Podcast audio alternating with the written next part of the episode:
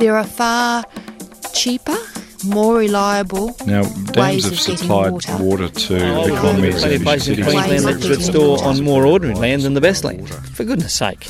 Just some of the voices raised an argument over whether to dam a river for urban water. This might not be your catchment, but one day it could be, as our cities grow and our suburbs demand to be quenched.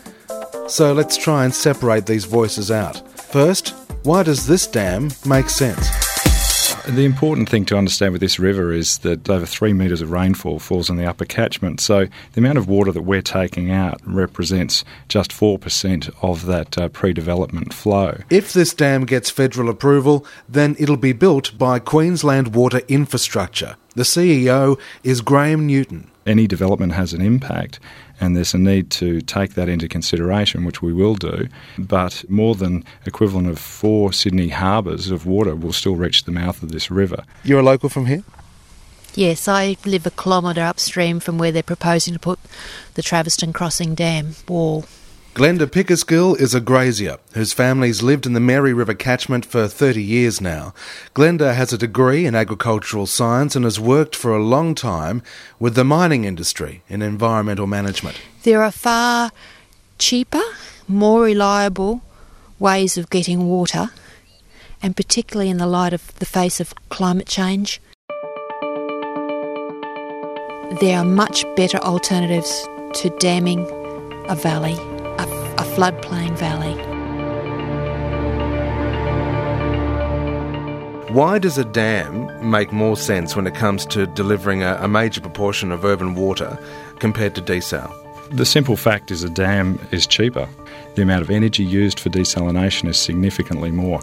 In fact, if a desalination plant was built as an alternative, which is what we looked at during the EIS, the desalination plant would generate in the order of uh, 26.2 million tonnes more greenhouse gases than the dam would. And then, as far as cost goes, and if, if you're running it on green energy, it's between you know 579 and 807 million dollars more expensive to run a desalination plant, irrespective of its location, to supply water. Sorry to interrupt, I'm from the ABC. I'm just wondering if you had any thoughts about the Mary River Dam proposal. Oh, don't ask me. We don't like it How come?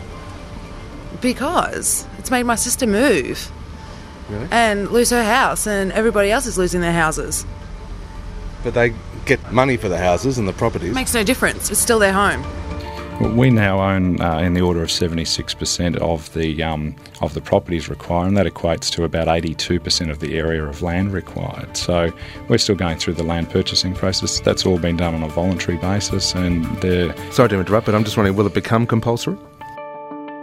Oh, look, we'd, we'd hope to avoid that, um, but you know there are mechanisms in the uh, legislation that uh, should someone not want to proceed down that path, we, we could consider using. When they come and say, we want to buy your farm and build a dam, no, they aren't twisting your arm up your back and saying, you must sell, but we suspect that will happen. John Cochrane knew he wanted this dairy farm when he first saw it, at the age of 11. 14 years ago, he was finally able to buy it. So it has been extremely difficult for us to find anything that will replace it. Have you accepted an offer? Yes, we have. Yes. And are you now leasing back the land while you wait to see what happens to the dam? Oh, absolutely. We accepted. We had to move on, but um, yeah. But m- my brother-in-law and, and mother-in-law have they're just on the other side of the river, but they're gone as well. Mm. So potentially, most of your family could stand on a piece of land come two years, three years' time and look at where all your properties used to be, and it'll just be water. Yeah. Um, pretty sickening thought, isn't it? Yeah, terrible. But I guess you're right. Brisbane gets as much water as it uses. They could catch their own water. Manage your water sustainably within your own catchment. And that's what we've done here in the Mary catchment. There's a lot of care in this country here.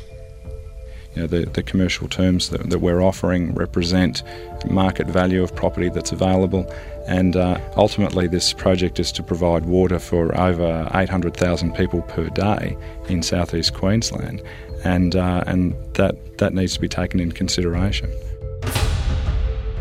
You've heard the story, now play the game. Here's Tim Stubbs. Dams are really tough ideas.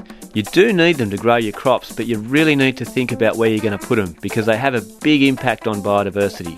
So, in your catchment, have a good think about what dams you need and how much irrigation you really need to get by, and be smart with where you put them. Your land, your water, your choice. Catchmentdetox.net.au